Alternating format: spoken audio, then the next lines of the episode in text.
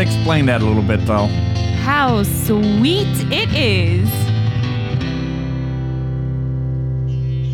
Hello and welcome to this week's edition of An Hour of Your Life. My name is Kim, And my name is Steve. and it's more or less our 100th episode. We've actually put out 102. So if you look at the counter, it says 102. But But but one of those was the TSP episode. the episode. TS which didn't get an episode number and the trailer for the 937 podcast. Right. So it says So- 102, but really This is our 100th episode. We don't count TSP as a, like a regular episode because it was a, A not an hour of your life. It was like two hours of your life. and it was a special episode. And it was a very special episode. Um, and we still think of those guys often. So I have many friends I've talked to frequently up in Maine now because of that. Um, yeah, good people up there. absolutely. Uh, Do you? We have some splaining to do. Yeah. Okay. So we had to take a week off last week. We just got overbooked. Yeah, overbooked with the Fourth of July and everything. Ooh. There, they're just with with the Fourth happening on the holiday on Monday, but all the parties and all the stuff that happened, the celebrations on Saturday and Sunday. There just wasn't time to do the research to put together a show. It so was a lot. We have we had to skip a week. we have um so your son's birthday our our our son's birthday is on the our anniversary is on the first son's birthday is on the second son-in-law's birthday is on the fourth jack's birthday is on the fourth fourth His whelping day. his whelping day i had to work a double and then we hosted a party on the fourth so it was crazy and then we had weekend. a party we had to go to on the third. On the too. third, that's right. There just was no time. there yeah we were busy partying and not celebrate and we were celebrating the birth of a nation That's but right. um we were pretty in and i would like to mention that next week's show it's not going to be a special episode but it, it it's going to be a really really neat episode do you want to tell them who we're talking to No, not yet. Okay. Um, but you will definitely want to check out next week's episode. This week's episode, we wanted to do something really sweet for our uh, 100th episode. So, And here we are. Kim, you ever had a s'more? oh, you know I have. Ever had a Hershey's Kiss? Yes. I bet you have. I know you have. Today's episode is about possibly the sweetest man ever to live, and I'm talking about Milton Hershey. He's of one Hershey of a bar fame. Yeah. Yes, he is. Not only did Milton come up with American milk chocolate, but he built an entire town for his employees to live and work in. You know what today is? Hershey, Pennsylvania. And we're going to talk about that uh, distinction of American milk chocolate. I actually am not a huge fan of American milk chocolate on its own. I like it when it covers things, um, but it's very different from European chocolate, and we're going We'll- to we'll learn about why. yeah. Um, in the Hershey Hotel in Hershey, Pennsylvania, you can get a bath in this milk chocolate. Uh, there are actually several hotels that you can stay in in Hershey at the, um, the Simplicity Inn, the Hotel Hershey, and the Hershey Lodge. There are a lot of hotels in the town. These are just the ones that belong to Hershey. Ah, there's a resort RV park, which we should definitely go check out sometime. There is a Hershey amusement park called Hershey's Chocolate World, I believe. Um, that you can tour the factory. Now, let me say something about the factory tour. Yes. Back in the day, you could always tour the factory and you could walk through and see the actual production of the chocolate. I remember that sticks out in my mind watching that machine squirt out the Hershey Kisses. Mm-hmm. And now it's more like a ride at Disney or something like that. Yeah, so you you can there are two different things. You can tour the factory, but then there's also um like a I don't even know what it it's it's it's like a big like almost like a museum kind of thing Yeah. where you can walk through and It's you can very interesting. It tells the re- chocolate is- story very well. Yes, it's very cool. And when we say the chocolate story, we mean the chocolate story. We don't mean the Hershey story per se. It tells wh- how where chocolate comes from, how they get the chocolate out. Um, there is it. There there is like a little ride kind of a thing, um, and it's got a real catchy song that puts "It's a Small World After All" to shame, and you get little fun size candy bars on the ride, um, and then we we have pictures somewhere of. Uh, Matthias after he had ridden the Hershey's chocolate ride and he's eating a sock because he was so hyped up on sugar and chocolate that it was ridiculous. Um, but anyway, the street lights in Hershey, Pennsylvania are shaped like little Hershey, big Hershey kisses, I guess. Hershey is our final story about food giants in America. So think of it as a dessert, as you, if you will. I, okay. It's another story about a man with a dream, persistence, and, and generosity. Hershey was a very big hearted man. Um, arguably, you can say that Milton Hershey changed the world. Although he was modest and unassuming in appearance, Milton Hershey was a very shrewd and determined businessman. He had a genius for timing and an instinctive ability to choose loyal and able people to help him get his product out and to help him with his business. Milton was a great entrepreneur, a philanthropist. He measured success not in dollars, but in terms of a good product to pass out to the public, and still more to the usefulness of those dollars for the benefit of his fellow man. Milton Snavely Hershey, Ooh, there's a like name. Snipe right there. Snape? Snavely, yeah, Snape, was born on September 13th, 1857, just before the American Civil War, on a little farm in Derry Township, which is located in central Pennsylvania. His parents were Henry Hershey and Fanny Snavely Hershey. Milton was the only surviving child of his parents. Both the Hershey and Snavely, Snavely families were originally Mennonite. Like most of the people that he knew, he was the descendant of people who had immigrated to Pennsylvania from Switzerland and Germany in the 1700s. He grew up speaking Pennsylvania Dutch. He inherited from his roots the characteristics of a propensity for hard work, diligence, and thriftiness.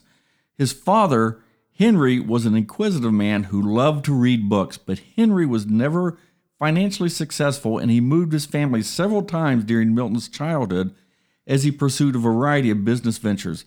Among his many efforts, he sought his fortune selling equipment during the western Pennsylvania oil boom. He even tried his hand at developing a trout pond, running a fruit farm, and a nursery. But Milton's dad had many business failures. Milton's mom was a strong minded and frugal woman who was often frustrated and disappointed by those failures. Hmm. By 1867, Milton's father had distanced himself out of the family picture. The exact details around his parents' separation aren't really clear, but it's largely believed that his mom had just kind of grown tired of him always not succeeding in anything. So, as a result, the two drifted apart, and Henry Hershey spent long periods away from home, trying his luck in Philadelphia, New York, Chicago, and even Colorado. Now, with Milton's upbringing left to her, Fanny instilled in her son an appreciation for hard work. She was very strict. She was a staunch member of the Reformed Mennonite Church, and she wore plain clothes and a bonnet throughout her life. But former religion was never a part of Milton Hershey's life. And when he was asked what his religion was, it's said to have replied, the Golden Rule, which interestingly is present in every major world religion, both Eastern and Western, in some form. Yes, it is. Growing up, Milton had attended at least seven schools as his family moved from their original home in Derry Township to Lancaster County, but his education was sporadic and disjointed. Now, this seems to be a trend. Mhm.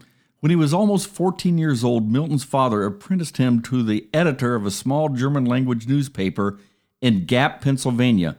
Milton was clumsy and he hated the work. He soon got himself fired. Whoops. About this time, Milton dropped out of school, and his mother did not seem to emphasize learning. But in fact, she felt that books were her husband's undoing.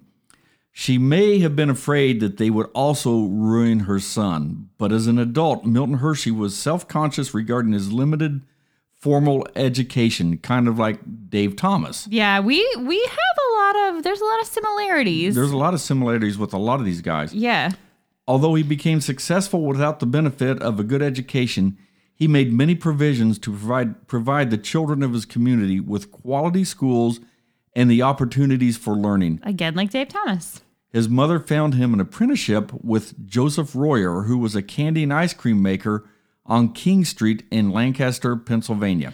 And it's here with Joseph that Milton learned the basics of candy making. Thank goodness.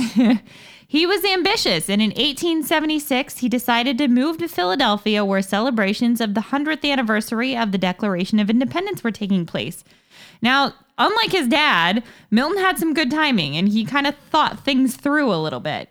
He hoped to cash in on the money that people would bring to the centennial, so he set himself up in the candy and confectioner's business.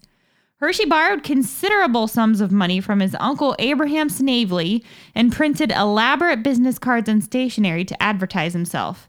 He brought his mom and his Aunt Mattie to Philadelphia to help him. Aw. But though they all worked very hard, Milton was never able to make enough money to pay either his suppliers or his debts.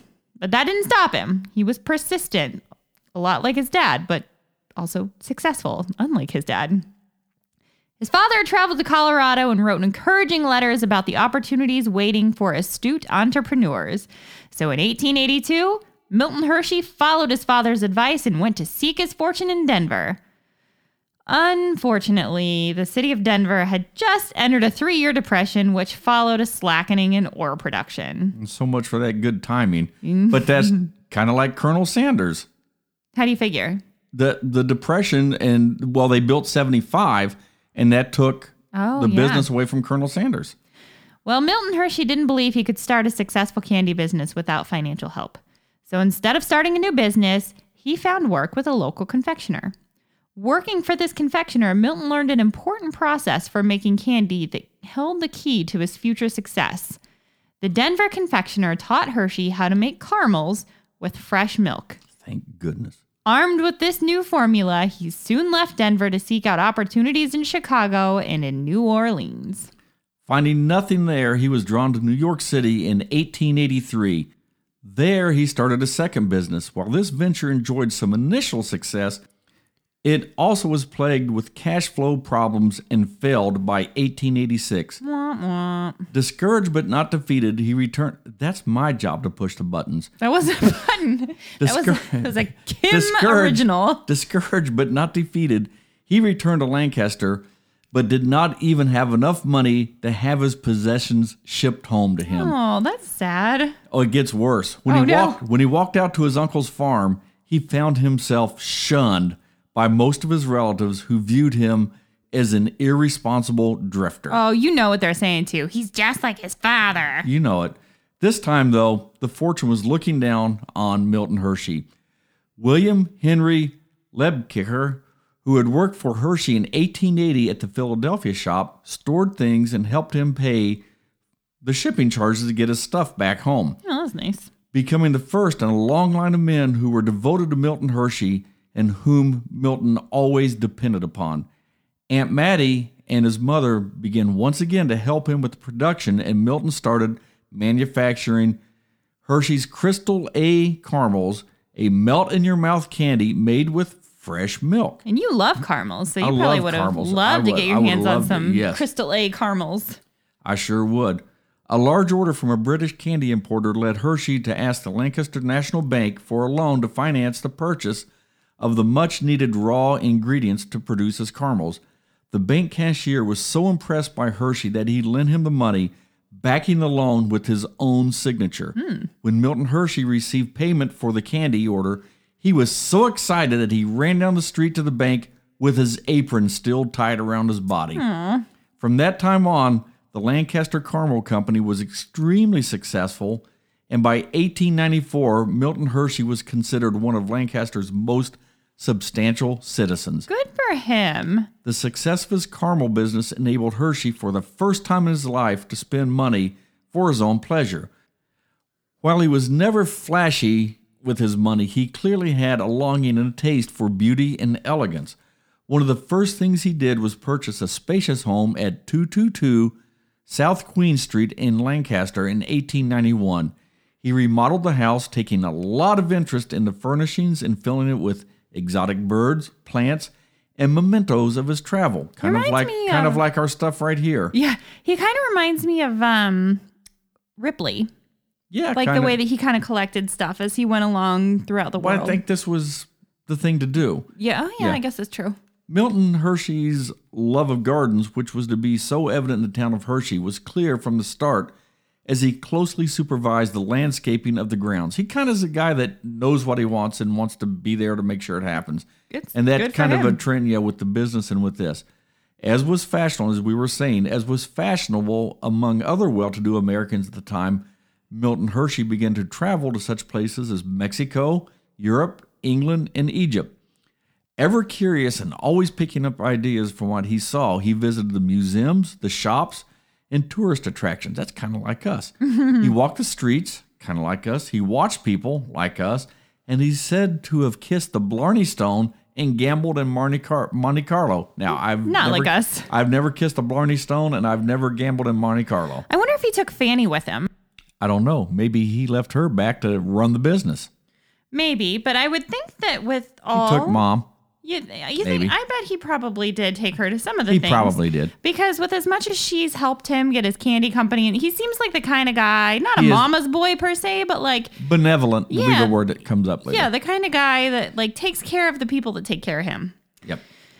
Anyway, in 1898, Milton Hershey, now 40 years old, astounded everyone by marrying Catherine Kitty Sweeney, a beautiful Irish American Catholic girl from Jamestown, New York. She brought gaiety, wit, and warmth into his life, and by all reports, their life together was very happy. And they're gonna live happily ever after, right? Anyway, uh, they first lived in Lancaster, but when ground was broken for the new chocolate factory in 1903, Was that a spoiler alert? uh, I'm no, I'm just making an observation. Okay. Uh, they planned to build a house there. Their home, High Point, was built on a rise overlooking the factory. Finished in 1908, its furnishings, including oriental rugs, lamps, plants, and stuffed chairs, reflected the styles of the time as well as the Hershey's enjoyment of the many pieces they had acquired during their travels. In the early years at High Point, the Hersheys entertained friends often and also traveled extensively. Saddened because they had no children of their own and anxious to put their growing fortune to good use, Milton and Catherine Hershey founded the Hershey Industrial School, which is now, Here's where his character is starting to come out in the story. yeah, now it's Milton Hershey School. Uh, it was originally for orphaned boys in 1909. The school's deed of trust stipulated that, quote, all orphans admitted to the school shall be fed plain, wholesome food, plainly, neatly, and comfortably clothed, without distinctive dress, and fitly lodged. Due regard shall be paid to their health, their physical training shall be attended to, and they shall have suitable and proper exercise and recreation. They shall be instructed in the several branches of a sound education. The main object in view is to train young men to useful trades and occupations so that they can earn their own livelihood. That sounds very practical to me. I like it. Inspiring the establishment of the school was Milton Hershey's own childhood memories of the hard times and his hope that he could spare some children the pains that he'd experienced. Sadly, you knew this was coming. Yep. Mrs. Hershey was struck by debilitating disease and died prematurely in 1915. In 1918, Milton Hershey gifted the school's trust fund with his entire fortune, his ownership of the Hershey Chocolate Company, which was then valued now in 1918 at $60 million, which would be a ton of money in today's dollars, but think back to 1918. Characteristically, the gift was not made public until 1923 because he wasn't about It wasn't about him. braggadocio and following this is so sweet. Following his wife Catherine's death, Hershey never remarried and supposedly carried a picture of Kitty wherever he traveled. Aw. Aww. Caramels gave Milton Hershey his first million, but chocolate gave him the rest of his fortune. His vision for the potential of chocolate was shaped by a visit to the 1893 World's Columbian Exposition in Chicago, where he became fascinated by an exhibit of German chocolate making machinery. Kind of like Heinz was there too at that same time. Oh, was Yep. that that wasn't at the Columbian Exposition. I believe it, Oh, was Wow. in Chicago. Yeah. At the end of the Columbian Exposition, Hershey bought two pieces of the equipment and had it installed in a wing of the Lancaster Caramel factory. He also purchased additional equipment through the company's New York office, also having it delivered to Lancaster. His commitment to developing a chocolate business was confirmed when the Hershey Chocolate Company was established as a subsidiary of the Lancaster Caramel Company in February 1894. Within a year, Hershey was producing his own chocolate as well as cocoa and baking chocolate. His confectionery line would soon include over a hundred varieties of vanilla sweet chocolate novelties, known today as semi sweet or dark chocolate. Mm. By the late, late 1890s, Hershey was convinced that his future lay in producing chocolate rather than caramels. So in 1900, he sold his Lancaster Caramel Company to competitors for a million dollars to devote all his energies to his quickly expanding chocolate business. His search for the perfect site to build a complete chocolate factory led Milton Hershey back to his birthplace in Derry Township, Pennsylvania. He purchased the homestead, the farm where he'd been born in 1897, which served as the site for Hershey's milk condensing experiments, which was a necessity in developing a formula for milk chocolate. Now, we're going to give you a little bit of a, a very, very quick chocolate lesson. Yes. Europeans invented chocolate candy first. Although chocolate ca- chocolate has been around for over a millennium, it was originally used as a ceremonial drink and a sign of wealth in the Aztec aristocracy. I like hot chocolate. Well, and probably it was spicy chocolate more so than hot chocolate. Um, you can still get some like chocolate or cacao, like chocolate mixed with cayenne sometimes. That's kind of a semi popular thing around this part of the country sometimes. Are you making an assumption? About what? There was spicy chocolate drinks. No, it was the Aztecs. That's Oh, okay. that's kind of the part of the world that they were from, is where like spicy peppers and stuff are from. Okay. I'm making a bit of an assumption, but I feel like Okay. that's a safe assumption to make. Ish. I bet they got high because they were like just chewing the cocoa leaves too. Um, maybe. I don't know. Anyway, the Spanish brought it back to Europe where it languished as a drink for the affluent for several centuries. Finally, in the 19th century, some inventive Swiss folks figured out conching, which is basically a long, long process of rolling chocolate nibs under high pressure to make it smooth and luscious. Hershey wanted to make the first all American chocolate candy, but the problem is USA. the Swiss wouldn't part with the method. Ah. So Hershey had to figure out how to produce milk chocolate all by himself, Well, thank goodness they didn't. hence his milk condensing experiments. In 1898, he and a few chosen employees worked long hours side by side experimenting with boiled milk, sugar, cocoa beans in an effort to create an affordable milk chocolate that could be mass produced. So he reverse engineered chocolate. basically. As one of these men later recalled, nobody told Mr. Hershey how to make milk chocolate. He just found out the hard way. We would call it trial and error. Personal, personal involvement in the work at hand was typical of Milton Hershey trial and error. While experiments for a formula for milk chocolate would continue for several years, Hershey's milk chocolate was first introduced in late 1900. Which really didn't take him that long because he sold um, the caramel factory in 1900. And he, I mean, it took him two years Yeah, well, because he that's a long started experimenting in 1898. But, you know, it didn't, he, he was doing well um, pretty, because he sold the caramel factory to focus on chocolate Yeah. by 1900. So, Well, the main difference between European chocolate and Hershey's chocolate is how Hershey got his milk into the milk chocolate. Europeans condensed it without allowing the milk to spoil just a bit. Hershey had trouble replicating replicating the Swiss method. He finally came up with the milk chocolate that we know today as Hershey's milk chocolate. The sourness became the cornerstone of the Hershey's milk chocolate flavor.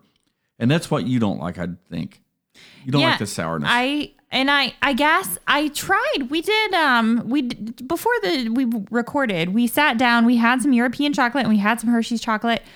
And I don't know. I guess it's the sourness. That's not really what I would explain it as. I don't think that Hershey's chocolate It's is a as- little different texture It's too. not as smooth. I think that's what it is. It's not as creamy. I don't think as European chocolate, and maybe that's what I don't like about it. I don't know. But I also like dark chocolate. Well, to your distinguished taste buds, the product enjoyed immediate suc success.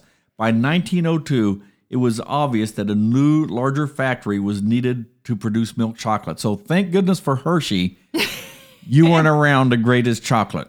I, I, yeah, that's probably true. And most Americans don't. I mean, most Europeans can tell a big difference between American chocolate and European chocolate. Well, I can tell the difference. I don't think most Americans know a lot of difference because most Americans, unless you Kinder has gotten big, um, like Kinder eggs have gotten big in the last Oh, little bit, but a lot of a lot of Americans, you know, you grow up on Hershey's chocolate, and so that's what you think chocolate is. yeah. But, you know, if you go to the grocery store, there's all You sorts can, of but chocolate there. yeah, but nobody buys it, or a lot of people don't buy it because I bet they do, or they wouldn't be selling it. I, I mean, I'm sure they do, but every you eat Hershey's chocolate, like that's that's, chocolate. That's the household name, yeah. When everybody thinks, when Americans think of chocolate, they probably think of Hershey's. a Hershey bar.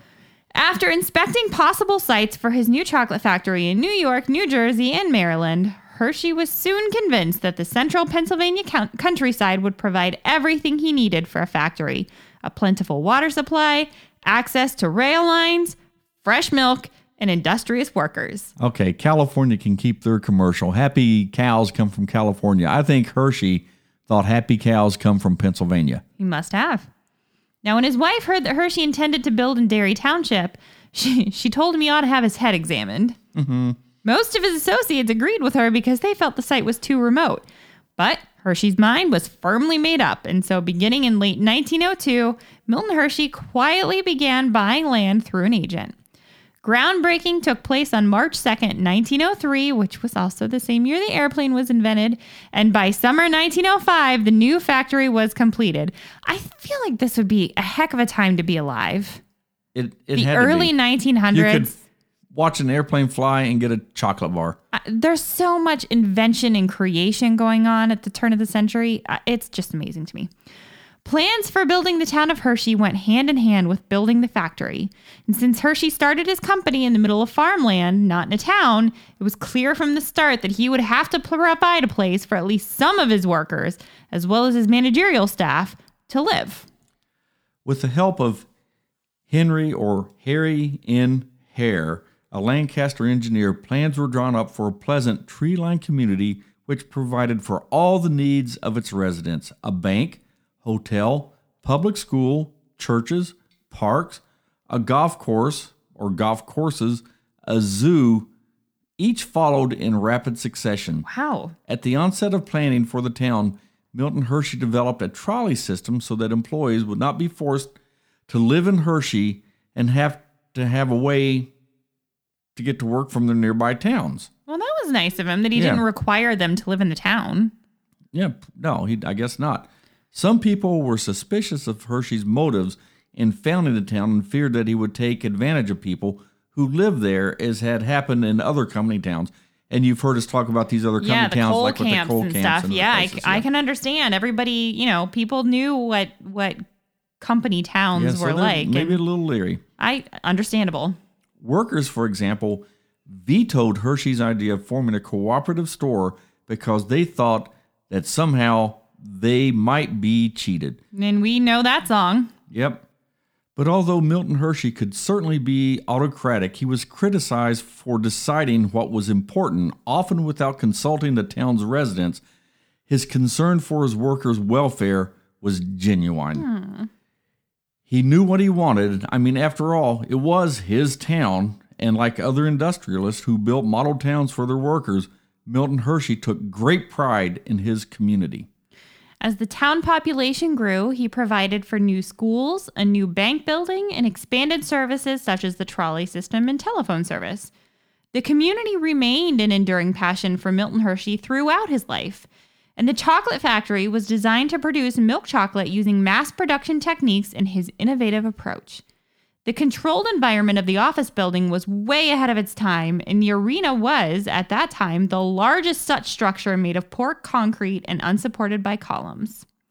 Most of the machinery necessary for mass production was either developed or adapted in Hershey's factory. And this is what I think is amazing. He before he really had the exact idea of how he's going to do this, he was building the factory. Yeah, he built the it. factory. Yeah, he built the factory in the town around the idea that did not yet exist. Uh, uh, exactly Yeah. around the idea. Yeah. Yeah. Um, he didn't begin with the clear intention of making chocolate bars for, and for several years produced many varieties of fancy candies.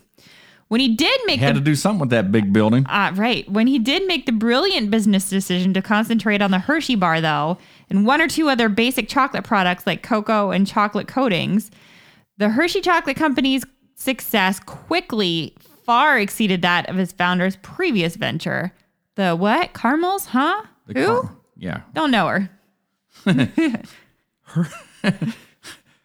Hershey's many qualities made him a good businessman. He was imaginative. Example Hershey bought the first automobile in Lancaster in 1900 and used it to advertise while it delivered his goods. You wrapped it, huh? Yeah, kind of like that truck that drives by with the book signs all over the place right now. Later promotional materials emphasized the nutritious qualities of chocolate against a background of green fields, cows, and a wholesome jug of country milk. Wait, wait, wait. Can can you backtrack a minute? Did you did you say there's nutritious qualities of chocolate? Oh, wait till we get to the World War II chocolate. Uh, Yes. rejoice, everyone. His winning ideas included the Hershey Kiss in 1907, which he named himself, and later the trademark foil wrapper was added in 1924. Now, Milton had the skill of choosing able assistants and of keeping their devotion. I would Surround yourself with good people. I would want to work for him. He is a good people. I would. I think I would like working for Milton Hershey. Seems like a nice guy. He had a broad grasp of markets and of their possibilities, and he was daring. Once he'd made a decision, he put his entire force behind it, whether it was making chocolate, producing his own sugar in Cuba, or wrongly, as it turned out, trying to stabilize the price of sugar futures. Trying to trying to play the market there. Uh, well, Some insider so, trading or I something. mean, hmm. On the whole, though, he was respected for his honesty, for driving hard bargains, and for selling a first class product. Milton Hershey was a doer, not a philosopher. He rarely wrote and seldom talked about his beliefs, but he did believe that wealth should be used for the benefit of others, and he practiced what he preached. He also understood that doing good works was also good for business. That practical approach didn't lessen the depth or scope of his interest in other people's welfare. Although some questioned the wisdom of his decisions, no one ever questioned his sincerity. The coming of the Depression beginning in 1929 threatened to bring economic disaster to his community. Hershey responded with his own unique form of benevolent paternalism. As the Depression deepened, Milton Hershey undertook major construction program which became known as the Great Building Campaign. During the 1930s, more than 600 men found work building many structures that later became major tourist attractions. So, this is like another example of kind of an if you build it, they will come philosophy that he did with the entire business. He needed to keep his people working. Well, he hired an additional 600 people. And so he needed to give these jobs. So let's find them something to do. We're going to we'll, build we'll see, this, this is going to backfire on him a little bit later. Those major attractions included Hotel Hershey, Hershey Community Theater, the Community Building, the Hershey Industrial Junior Senior High School, now called Catherine Hall, Hershey Sports Arena, and the stadium and several uh, several other smaller projects transformed the community into a major tourist destination. Hershey was able to boast that no one lost their job in Hershey during the Depression years. Though he took justifiable pride in the care he took of his workers, Mr. Hershey could not keep the labor union's movement from going across the country from influencing his town. In 1933, the passage of the National Recovery Act mandated that wages and hours be regulated. And this was all done by the federal government. Employee resentment started to build when Hershey reduced employees' hours and stopped paying annual bonuses Not by choice. while spending more than $10 million on capital improvements. So workers were receptive when uni- union organizers came to town to hold secret meetings, and when pressed, Hershey did agree to wa- wages. But after a round of layoffs, anywhere from 400 to 1,200 employees went on strike, with 800,000 pounds of milk going to waste That's funny, every day. They they measured it by pounds and not by the gallon. Yeah, that's interesting. I noticed that. After six days, the strike ended when angry dairy workers and anti union loyalists stormed the factory, injuring dozens of strikers. Now, it's said that Milton witnessed this riot and it greatly impacted him. Two years later, the company signed an agreement with the American Federation of Labor that gave employees an increase in overtime rates and paid vacations, and Hershey's became one of the first American candy companies to unionize. Milton Hershey was devastated by that strike, which to him represented an end to the utopian community he had envisioned. Maybe it was all the more bitter because some people inevitably resented Mr. Hershey's benevolence. Hmm. And that's kind of an interesting thing right there. They were were they jealous of him? But you would think they would be grateful for working and keeping their jobs. Yeah, but I think tourism does funny things to people. Um, you know, I, I, I you're blaming on tourism? Well, I can see yes and no. If those people that lived in Hershey, they liked the town the way that it was, and you know, if you if you don't necessarily think slightly outside the Ah, box, so you think it was he was bringing people in that stranger danger and the people didn't like what was going on? yeah, something like that. Like he, they liked the town the way that it was, and they didn't really see the need for all of this tourist See. stuff. That See. now they're going to come in and and they're going to, you know, See, I I took it as that he was spending all this money and paying them a little bit less when they thought that he could be paying them more, but his benevolence was yeah. I it could be I mean, building and doing stuff that would Right, and they maybe eventually. that. So maybe he had that v- deep vision Yeah, the further than what long game and not the than what the the workers could see. I could see that too. I think it could go either way. I think you know. Probably went both ways. Yeah, I mean, I've I've heard that from people who live in tourist communities that it's a love hate thing that they have with the tourists. That yes, we need the tourist dollars to keep our community going, but at the same time, like they they come in.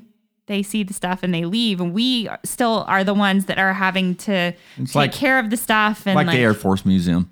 I guess, Except I don't care if people come to visit. no, because there's we're not a tiny little town though. Yeah. You know, they're kind of overrunning your tiny little town and you almost become um, I think in some of these small tourist communities, the the people who live there almost become a part of the landscape and they almost become a part of the tourist attraction. I guess so, but I, I guess I can see it going both ways right Yeah. there. Well, in the meantime, the United States Army was worried about the next global conflict. That- I mean, the tea leaves were being read. Yep. So they commissioned one surprising bit of material for the war a life sustaining chocolate bar from Hershey that was intentionally made less tasty and more calorie dense than other options. It all started in 1937 when Army Captain Paul Logan went to Hershey with a request for a pocket sized bar that would survive high heat while providing lots of nutrients. Also, paratroopers could have an emergency meal when jumping into combat. Logan, who was a member of the United States Army Quartermaster Corps, met with two Hershey representatives who briefed their own superior, Milton Hershey himself. The senior brass were all in agreement this this was a great idea, so the development of this special bar went ahead. The final product that they came up was the Field Ration D. I wonder why it was not sweet. Uh, we'll get to that. Oh, okay. It was one to two ounces that could survive high temperatures and was rich in calories and some nutrients. Unfortunately, it had relatively little sweetener and a lot of cacao, giving it a very bitter taste, and it was known for causing constipation. Awesome. This was because the Army demanded it that it taste a little better than a boiled potato. Why? I don't know. I don't understand why they wanted it to not taste good. I guess maybe because they didn't want people just eating chocolate. I don't know. The initial bar was enormously successful as a weapon of war, and the War Department and the Navy Department ordered millions. But Hershey didn't love the comp or the complaints about the taste. Obviously. So when the army needed well, that it was his product. He wanted to taste good. Yeah. So when the army needed a new formulation for the tropics in 1943, the company opted to improve the taste, bringing it back up to actual candy status. The Hershey's Tropical Bar was even more heat resistant, surviving up to an hour at 120 degrees, and it was a hit with the troops. Almost 380 million of these bars left the Hershey factory bound for the military. The Tropical Bar contained more calories and some nutrients, especially B1, and were made from chocolate liqueur, skim milk powder, cocoa butter, powdered sugar, vanillin, and oat flour. Vitamin B1 or thiamine was present in both bars because it prevented beriberi, which is a condition directly resulting from a B1 deficiency that can cause nerve damage, heart damage, and muscle damage and weakness. In extreme cases, it can cause heart attacks. Troops in the tropics were at real risk from developing the disorder without supplements like the Field D ration and the Tropical Bar, which Hershey developed. Now, if you're interested in owning a Hershey's World War II era trop- tropical bar, An original one? you can find them on eBay for 70 bucks. Okay. So, if you want one, that's where you can get them. Hershey had full control of ration chocolate during World War II.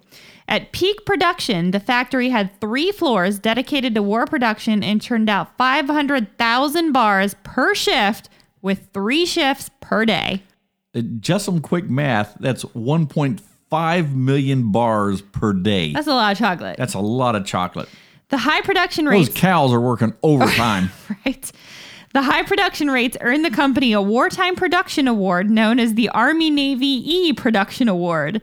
And while that might actually sound like the most boring and boringly named of all military awards, it was actually a really big deal. it was, I bet it was a big motivator to people that, Oh, that couldn't go off to fight. Well, yeah, it came with a flag to fly over the factory, and it came with lapel pins for all the employees, so you could wear your. I don't know, was it a giant E? I don't know what it was, but I, I bet those people wore those lapel pins with pride when oh, I'm they went sure. out because, you know, a lot of them shows maybe that you're doing something. were doing serve their your part for the war effort. Absolutely, Absolutely. It was one of the best ways for a company to prove its concrete contributions to the war. A major general was sent to present the first E award to the company, That would be a guy with two stars. and Hershey received the award five times during World War II. They restarted production for the Apollo 15 astronauts and for Desert Storm. Now, I remember having, we, we called them desert bars for uh, during during Desert Storm. Yeah, you- so you had the Hershey they, bars? They tasted good. Did they taste like a regular Hershey bar? They did. They tasted like a regular Hershey bar. The only difference you could tell was they were a little bit more waxy, but Ah. that that was to keep them from melting. Right. But and they didn't melt. Do you I mean, I mean, still if you have put, one somewhere? No, I don't Do you have any. regret not keeping one at this No, I point? Mm. didn't think of it at the time. I would. But I mean, they were good, and it was a good little. it's a good motivator. It, it was a good motivator Something to have from a to have a Hershey bar. Yeah. yeah. Now, when it was all said and done, it's estimated that between 1940 and 1945, over three billion with a B Again, I just think of those poor cows. of the D ration and tropical bars. okay, I wonder if they had automatic milking machines. You would have to get carpal tunnel or something, I would think. Um, uh, three billion were produced and distributed to soldiers throughout the world. Aside from nourishing the troops, these bars were so popular they were often traded amongst the troops, used as money in poker games. They were basically a form of currency. And local populations were so desperate for luxuries that these bars could be traded for information, and more than one soldier used a candy bar for favors from the local women. I mean, and that just goes to show you how desperate the situation was in Europe. Yeah, that yeah. you sold your virtue for a Hershey bar. Yep. when the Mars company set out to create a chocolate pellet covered piece of candy and a candy shell, what we now know as the M&M, he had to partner with someone from Hershey. None other than Bruce Murrie, the son of Hershey's president, William Murrie, agreed to go into business with Mars, providing Hershey the chocolate in return for a 20% stake in the company. And that is why the M&M is called the M&M. Basically, it's named after Mars and Murrie. Mars bought out Murrie's interest in 1948 and became one of Hershey's main competitors, but the candy's name stuck. The vast majority of American chocolate was produced by Hershey, even though the chocolate was being used by Hershey's competitors. In the beginning of Mars Candy, Mars bought and used Hershey's chocolate in their signature candy bars, the Snickers bar and the Milky Way bar. The sour flavor of milk chocolate not had just become the norm, but it was the expected norm. Even after Mars and a few others began making their own chocolate, they stuck with the tangy sour flavor of Hershey's that Americans had known and grown to love. Hershey was the American success story of a poor boy turned millionaire. He was loved and admired, as well as envied and sometimes misunderstood. He had the good fortune to develop the chocolate industry in the right place at the right time. His personal convictions about the obligations of wealth and about the quality of life in the community he founded ha- have made that community his living memorial. Hershey loved new and innovative things, which is likely why he purchased a first class cabin ticket for $300 for, hi- oh. for himself and Kitty to sail on the Titanic. But they had to cancel their plans at the last minute due to business matters. Whoo, dodged that one. Other brands owned by the Hershey Company today include Dagoba Organic Chocolate. Now, I've never heard of that one before. Mm, I ha- I don't know that I I don't know. It's probably one of those places um, or one of those things that's sold at places like Whole Foods and Trader Joe's and like the organic. Now, all these others I've heard about. Yeah. Breath Savers, Bubble Yum, Good and Plenty, Icebreakers, Jolly Rancher, Mauna Loa, which I've never had, but I think it's it's hazelnut, isn't it? I think so. Um, Scharffen Berger. I don't know that one. Rolo and Krave Jerky, which is their first non-confection product. I'll take that back. I've not heard of all these before. the company started accepting ideas for new products, packaging, technology, and other innovative concepts in 2008. Hershey died of pneumonia in Hershey Hospital on October 13th, 1945, at the age of 88. Milton Hershey is buried at Hershey Cemetery, which he built on Laudermilch Road in Hershey, Pennsylvania. Pretty amazing story with Hershey Milton. But again, what gets me is the similarities between him and all the other food giants. Oh, yeah. With, just with the vision and the stick to itiveness and you know just being able to take their vision and turn it into an actual product and they all kind of had to deal with some of the same setbacks. Yeah That, you know, not all of them got a great education. okay well so there's Like none of them did, honestly. okay so there's dave thomas who Yeah. never finished high school Right. milton who never finished high school Right. and harlan sanders who didn't have such a great education Yeah. And they all and so many of the things that um things of the times affected what they did Oh, the yeah. depression and other things just affected their business but they kept driving on and doing well, and what they had to do. kind of what too like like what I was saying is what a time to be alive at the beginning of the 20th century, you know, when there was so much innovation and so much invention, but yet also it comes crashing down not long after that and yet they all ended up not only surviving but thriving in the face of the depression. Yeah, and, yeah, and but innovations going on today. I mean, today, Richard Branson took a commercial venture, an airplane, and that basically his company designed and took it up into outer space. So this stuff is happening today. I think it's just one of those things that when we're living in the times, we don't maybe recognize it as much. Maybe. Yeah, and it's interesting. You know, I I get really tired of listening to the billionaire space race news um, because I maybe kind of like some of the people that lived in Hershey would like to see them spend their money on sending like astronauts to the moon instead but of themselves. But, But, you're but you're thinking like those employees. I know, and that's what I'm saying. Like think, I think of the industry and what they're creating for No, the future. I, and and I'm fine with that. I just like I said, I would rather them send, you know, the astronauts that NASA didn't get to send because they didn't have the funding. Rather, you know, people that are that have trained for this their entire careers, rather than just go themselves. I, I, it's but that's May- a whole other subject. Maybe they'll hire some of those astronauts to fly some of these. I hope so. Yeah. Anyway, that's And- a and whole stay- other subject. and all you tourists, stay out of my town. I, it's a it's a whole other subject. Um, Get off my lawn. I just I'm tired of hearing about it. I feel like they could do something else. Not me. I'm With- excited about it. I'm excited about the the prospects. I just I don't know. I get tired of seeing those three faces on my TV all the time about like they're sending themselves into space when there's so many other people that would benefit Okay, from going but, into space. but look at it this way. But I know they He spent trust- the money. I know. Okay, but look at it this way. He had enough faith and trust in what he built to go on to it first. He could have easily sent. I guess that's true. He could have easily hired some of those astronauts. So I think he's being innovative and a good leader and setting the example. I'm not going to fly on it.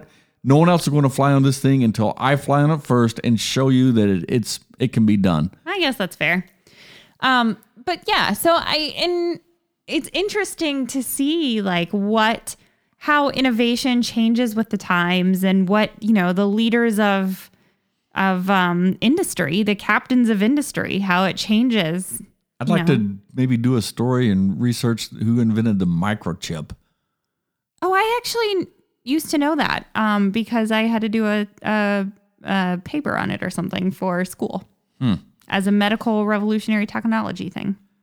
All right. So I forget what it Well, was. you- you Clearly, re- I learned it, but you can research and do that one it's then. not. I don't think it's really that interesting. But All right. Well, that I think that pretty much wraps up that's our our story on Milton, on Milton Hershey and the food guys. Next week we'll move on to other things.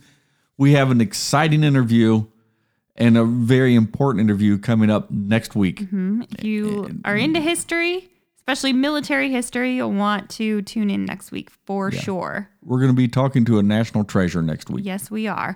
Um, so this is this has been our summer series. Uh, things are.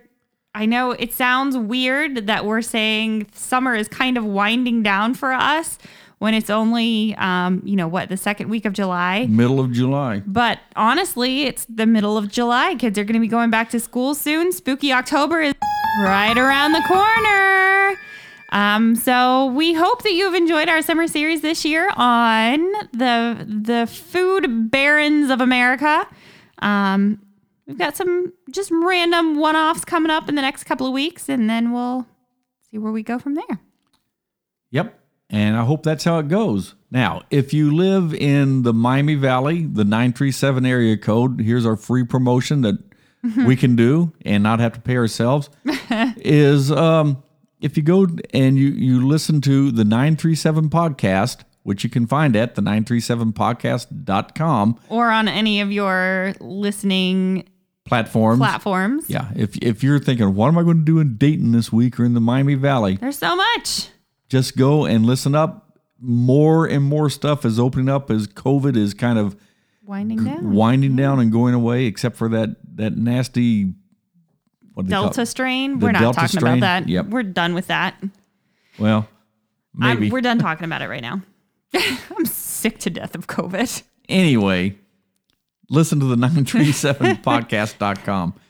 Kim, how do people get hold of us if they want to leave us a message or they have an idea for a show You or whatever? You can find us at an hourofyourlife.com or you can write to us at a lost hour at gmail.com or you can find us on all the socials. No.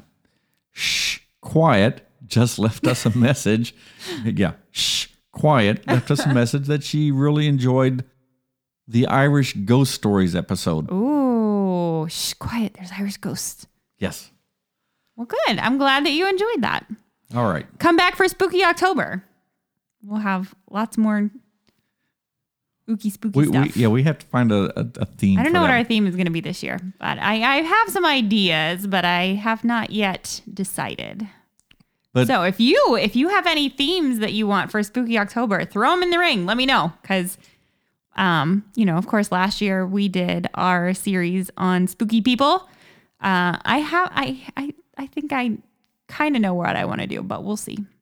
All right. Well, if you really want to help us out, share us, tell people about it, tell people about us or about this podcast, not necessarily about us, and just spread the spread the wealth out there and say, "Hey, I know this really interesting podcast that uh, you can listen to if you just like random We off the wall stuff." best of Dayton finalists for no reason. Just so you know, braggadocious. sometimes. All right. Nothing wrong with Anyway, being proud of your accomplishments. all right. Anything else? I think that's it. All right. So from our studios in Sugar Creek Township, Thanks for spending an hour of your life with us.